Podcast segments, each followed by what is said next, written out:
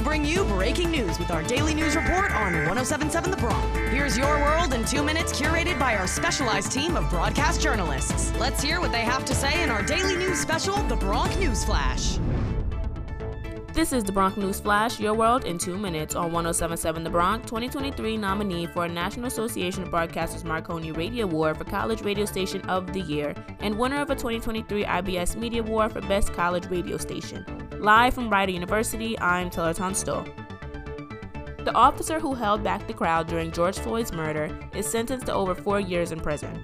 Tou Thao, the former Minneapolis police officer who held back a crowd of bystanders during George Floyd's fatal arrest in May 2020, was sentenced to four years and nine months in prison Monday for aiding and abetting second degree manslaughter. Thao is quoted commenting on his role in Floyd's death in a statement prior to his sentencing saying, Obviously, on that day, we didn't intend on, I didn't intend on doing any malice or anything like that, or try to hurt anyone. Obviously, the outcome didn't come out the way I wanted it, so I'll leave it at that. Hennepin County Judge Peter Cahill was unimpressed and expressed his disappointment. Here's what he said Acknowledgement of some responsibility, uh, and less preaching.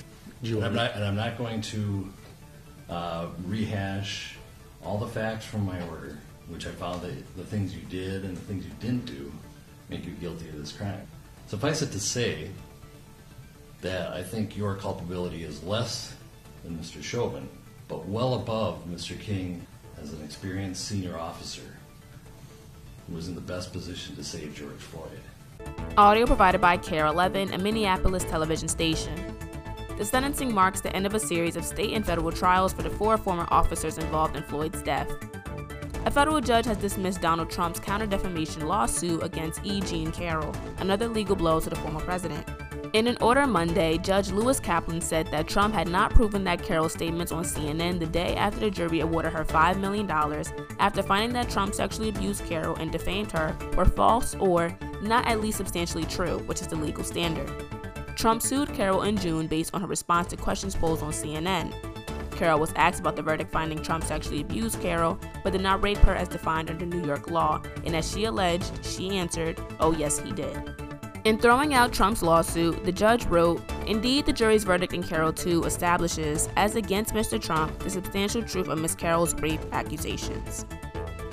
On Monday, the American Red Cross announced they are now allowing gay and bisexual men to donate blood without restrictions that specifically single out a person's sexual orientation or gender the Red Cross is implementing new Food and Drug Administration screening guidelines that apply to all potential donors and are based on an individual risk assessment. Under the new FDA guidelines, men in monogamous sexual relationships with other men are eligible to donate as long as they meet other screening criteria. Previously, men who had sex with men had to remain abstinent for three months before donating blood. The three month waiting period now applies to anyone, regardless of sexual orientation or gender, who has had sex with a new partner or multiple people and has also had anal sex.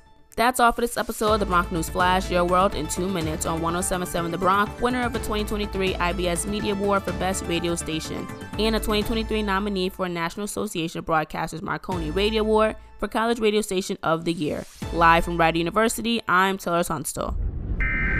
Thanks for tuning in to the Bronc News Flash on 1077 The Bronc, your daily update for on campus, local, national, and international news. Want to stay up to date? Check out the Bronc News Flash on demand on all your favorite podcasting platforms or 1077thebronc.com slash newsflash. Now back to the biggest hits and best variety on 1077 The Bronc.